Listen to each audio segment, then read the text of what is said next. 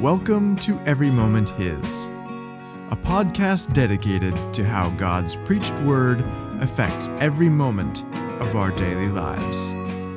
This sermon was preached by Pastor John Rasmussen at Holy Cross Lutheran Church. Would you please pray with me as we prepare to hear God's word?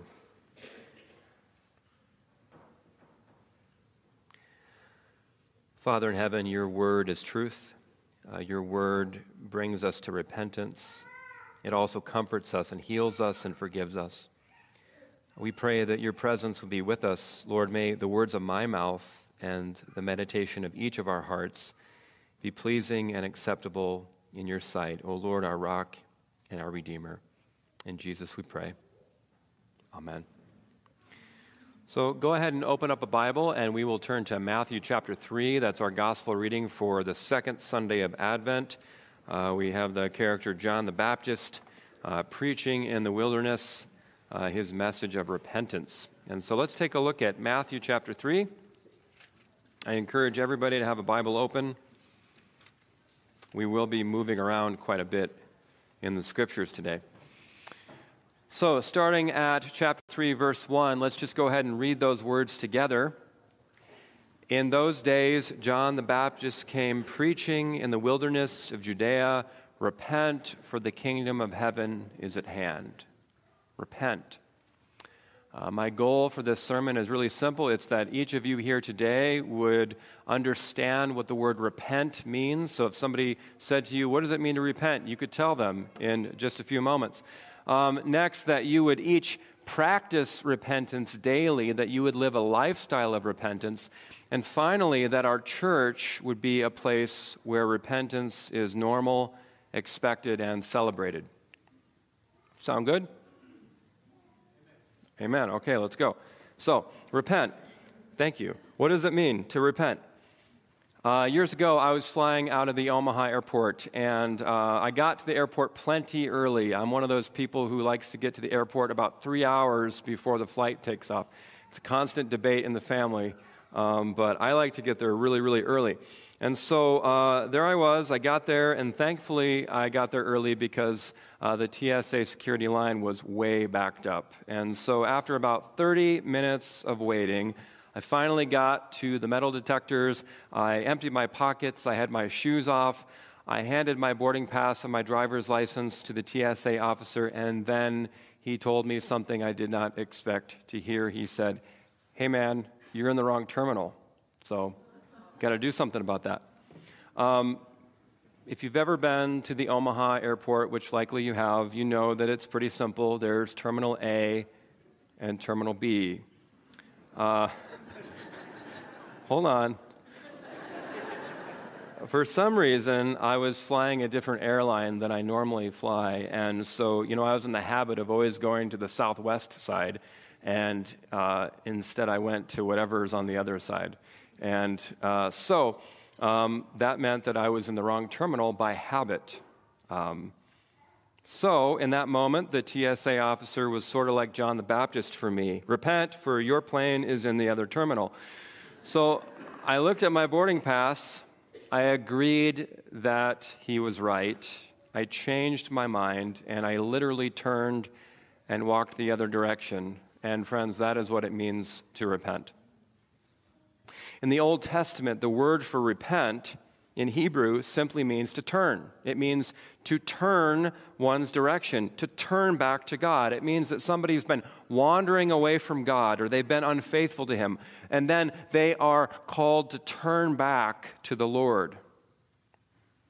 In the New Testament, the Greek word for repent means literally to change one's mind, which leads us back to God and into a new way of life. And so, this is what it means to repent to turn, to change one's mind, to agree with God that He is right, and to find help where He's provided it. Now, what I want you to see today is that uh, repentance is one of the main themes of the New Testament. In fact, you cannot understand the New Testament if you don't understand what it means to repent. In fact, I would be as bold to say that you cannot be a Christian unless you repent. It's integral to our faith. So make sure you have a Bible handy, and let's go back to Matthew chapter 3, verse 1. Let's read it again. In those days, John the Baptist came preaching in the wilderness of Judea Repent, for the kingdom of heaven is at hand. So, John was basically saying that the King of Kings is coming. In fact, he's already here. He's the one who is rightfully in charge. And so, the call of repentance means to drop your agenda and follow his. In other words, you are in the wrong terminal. And guess what happened? If you paid attention to the reading in the gospel today, you saw that people repented. People came in large groups, in crowds of people. They came confessing their sins, admitting the ways they turned away from God. They received forgiveness and they started a new life. Now, turn with me to the next chapter, Matthew chapter 4.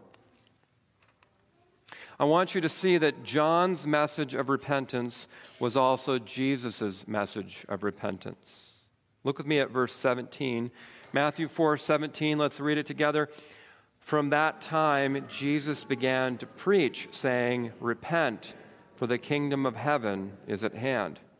And so, do you see that John the Baptizer and Jesus the Savior had the same exact message? It's repent, turn back to God, change your mind.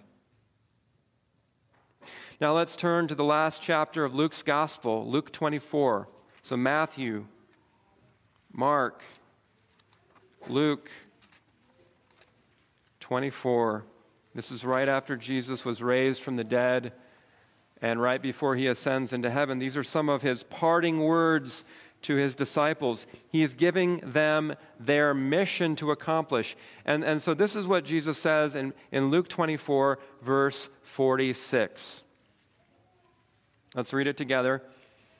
And he said to them, Thus it is written that the Christ should suffer and on the third day rise from the dead, and that repentance for the forgiveness of sins should be proclaimed in his name to all nations, beginning from Jerusalem.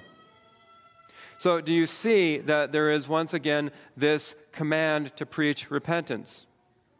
So, the, the message of uh, John the Baptist is the message of Jesus, which is the message of the apostles that they are given to preach. And so, can you guess what the apostles preach when we get to the book of Acts? Let's go to the book of Acts. So, Luke, John, Acts chapter 2. This is the day of Pentecost, the day that the Holy Spirit came and created the, the church. So, Acts chapter 2. Look with me at verse 38. This is the message preached on the first Pentecost. And Peter said to them, you can read it with me, repent and be baptized, every one of you, in the name of Jesus Christ for the forgiveness of your sins, and you will receive the gift of the Holy Spirit. So, that's the message of the New Testament. Repent place your faith in the good news of Christ and live your life in light of it. Uh, I could go on and give you about 50, 60, 70 more examples, but we won't. We'll continue. So, if the message of the New Testament is repentance, can you guess what the guy in the pulpit's going to preach every Sunday, right? Pastor Tim, myself, what are we going to preach every Sunday? It's going to be repentance, right? Every sermon should be a call for each of us, the preacher first and foremost, to repent, to change our minds, to turn back to God, and to believe the good news of the gospel. That's what we gather to do here on Sundays. In fact, this is one of the first things that we do when we get together for worship. After the opening song or hymn, we take some time in the worship service to pause. Probably not enough time, right?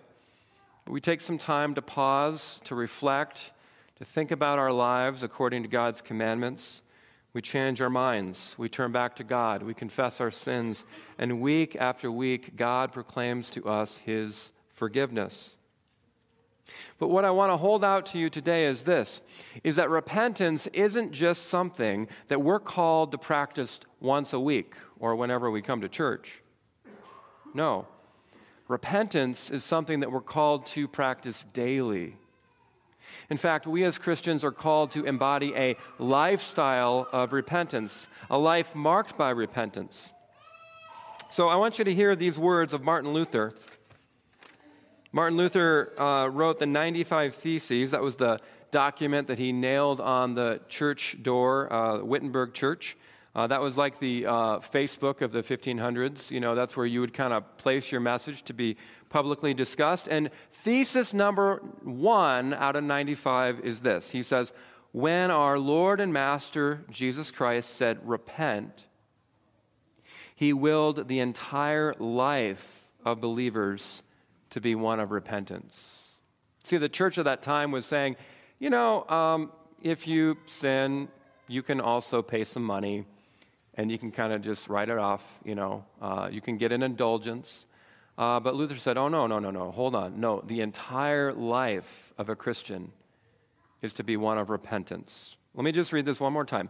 When our Lord and Master Jesus Christ said, Repent, he willed the entire life of believers to be one of repentance. Now, you might hear this and think, that's a little bit too much repentance.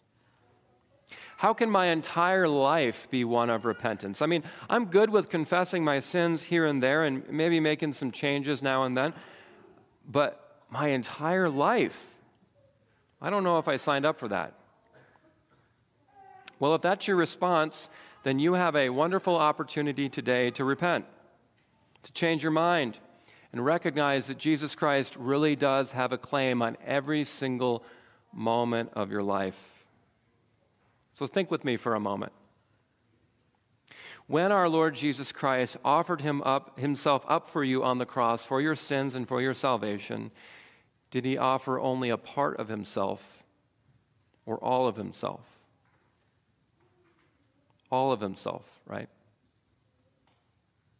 And so, as a person redeemed by Jesus, as a person baptized into Jesus, how much of your life belongs to Jesus?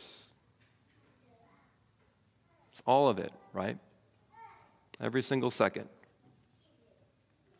So, what does it mean that you, as a Christian, that your entire life would be a life of repentance? What does it look like for you to practice repentance in daily life? Well, first, I think it looks like you and me knowing God's commandments. You see, if we don't know God's commandments, His expectations for our lives, then we won't really know what to turn from or what to turn toward. God's commandments function for us sort of like the TSA officer that tells us that we are in the wrong terminal in certain areas of our lives. And this is why it's so important that we hear the preaching of God's word day in and day out, week after week. This is why it's so important that we spend time in the Holy Scriptures daily. Because if we just listen to the voice of the world or the voice of the culture or the voice of our own hearts, we won't see a need to repent. We live in an age where everything is permissible, and so nothing needs to be repented of. We live in an age in which everything is permissible and so nothing is forgiven. But God's commandments show us our need for daily repentance and forgiveness. What does it look like to live a life of repentance daily? Well, second, I would say the practice of daily repentance means that we feel and admit our inability daily. You see, part of repentance is actually admitting, I can't. Now, this doesn't mean that you're off the hook and you don't need to repent. What it means is that we admit honestly to God that apart from Jesus Christ, we really can't do anything good. We need Jesus to love us and die for us and rise from the dead for us because we cannot work our way out of our sinful condition. In fact, the harder we try, the worse we make it. We need the Holy Spirit to turn our hearts away from sin and toward God daily. Repentance doesn't just mean that we recognize the presence of sin in our lives and that we turn away from it, but rather, repentance means that we also recognize that we are powerless to save ourselves. Do you believe that? That you are powerless to save yourself. And so repentance means that we are continually turning not to our own efforts, but we are continually turning to the cross, to our Savior, to His love, and to His mercy. Third, daily repentance means that we have an attitude of humility. It means that we're aware of and we're honest about our weaknesses and our failures. It means that we don't deny our daily sins or try to justify them or hide them. It means that we have a growth mindset where we're recognizing that until the day that we die, we are works in progress. And we are open to God's correction and His healing in our lives daily. We recognize that repentance is not some dreary task like crawling on broken glass, but rather, repentance is just a normal part of being a Christian every day.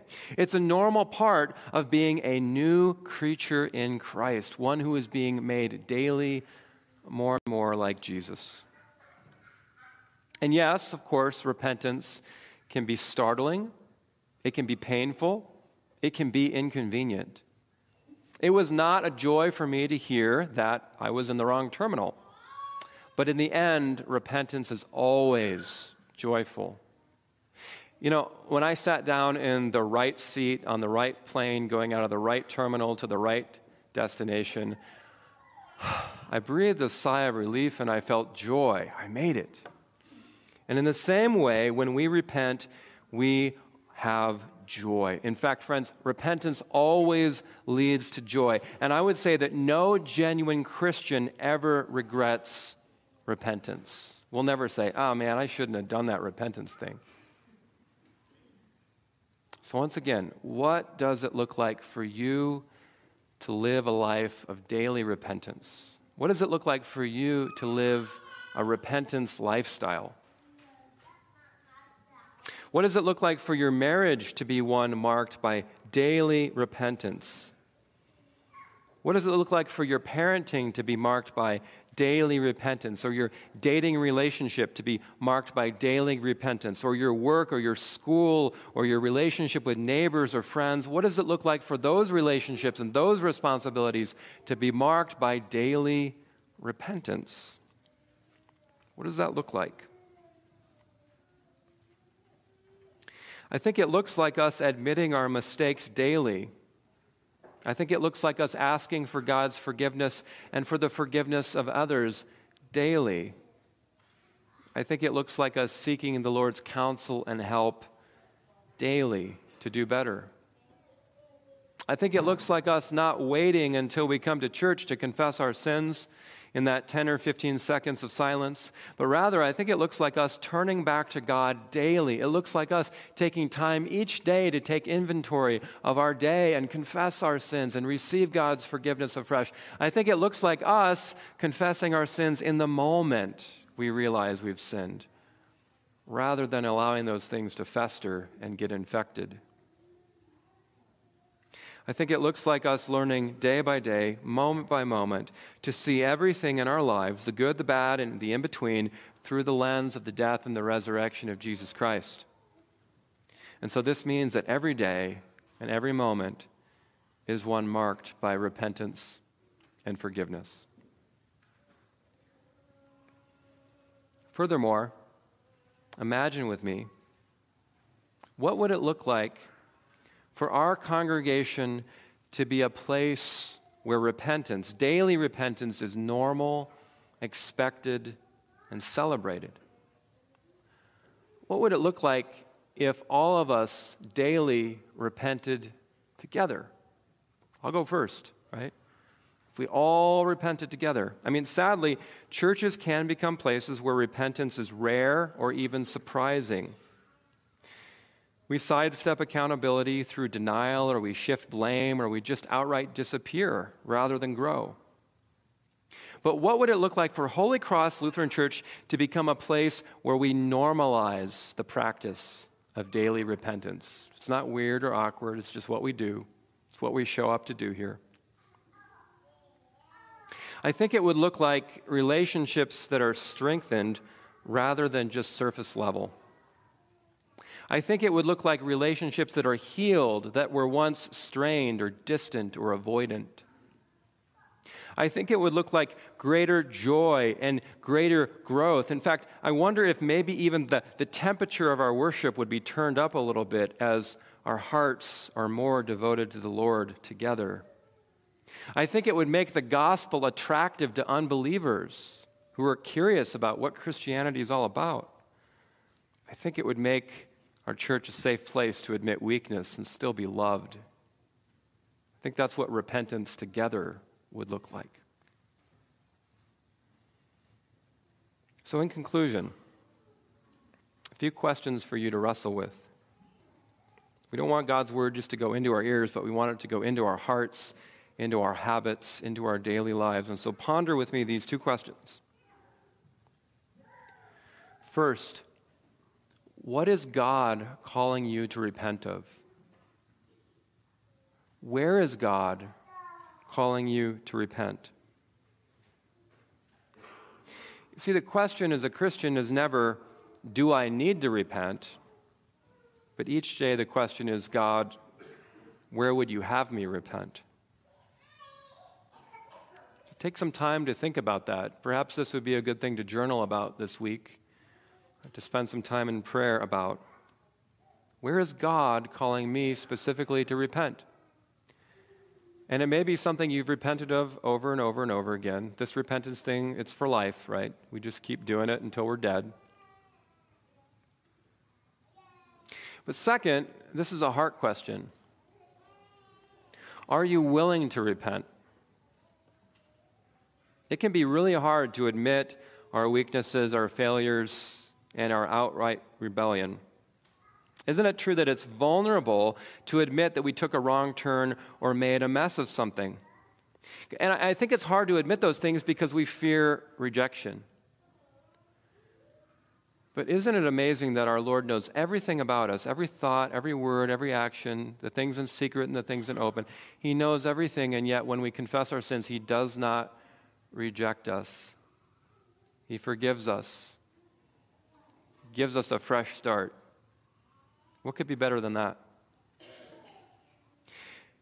As you ponder this question, am I willing to repent? I want you to consider the one who's asking you to repent. It's not me or Pastor Tim, it's Jesus.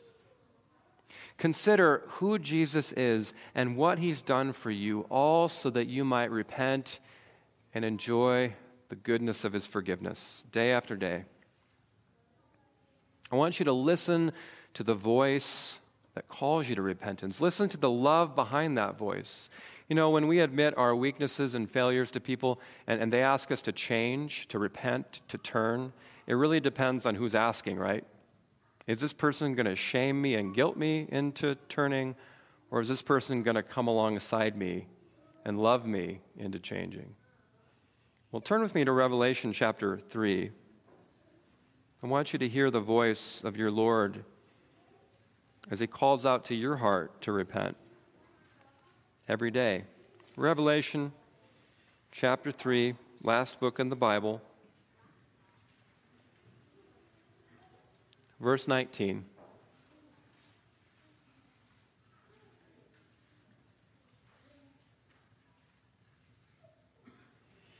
Now as we read Revelation 3:19, this is written to the church, the church in Laodicea in modern-day Turkey.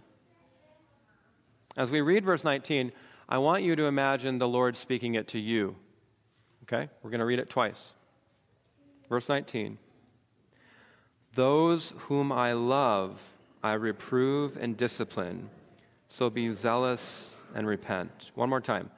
Those whom I love, I reprove and discipline, so be zealous and repent. Who does God love? You. And so, who does he call daily to repent? You and me. So, people of God, loved by him, let's repent today, tomorrow, the day after that, all the way to the end. And every time we do, all of heaven rejoices. Amen.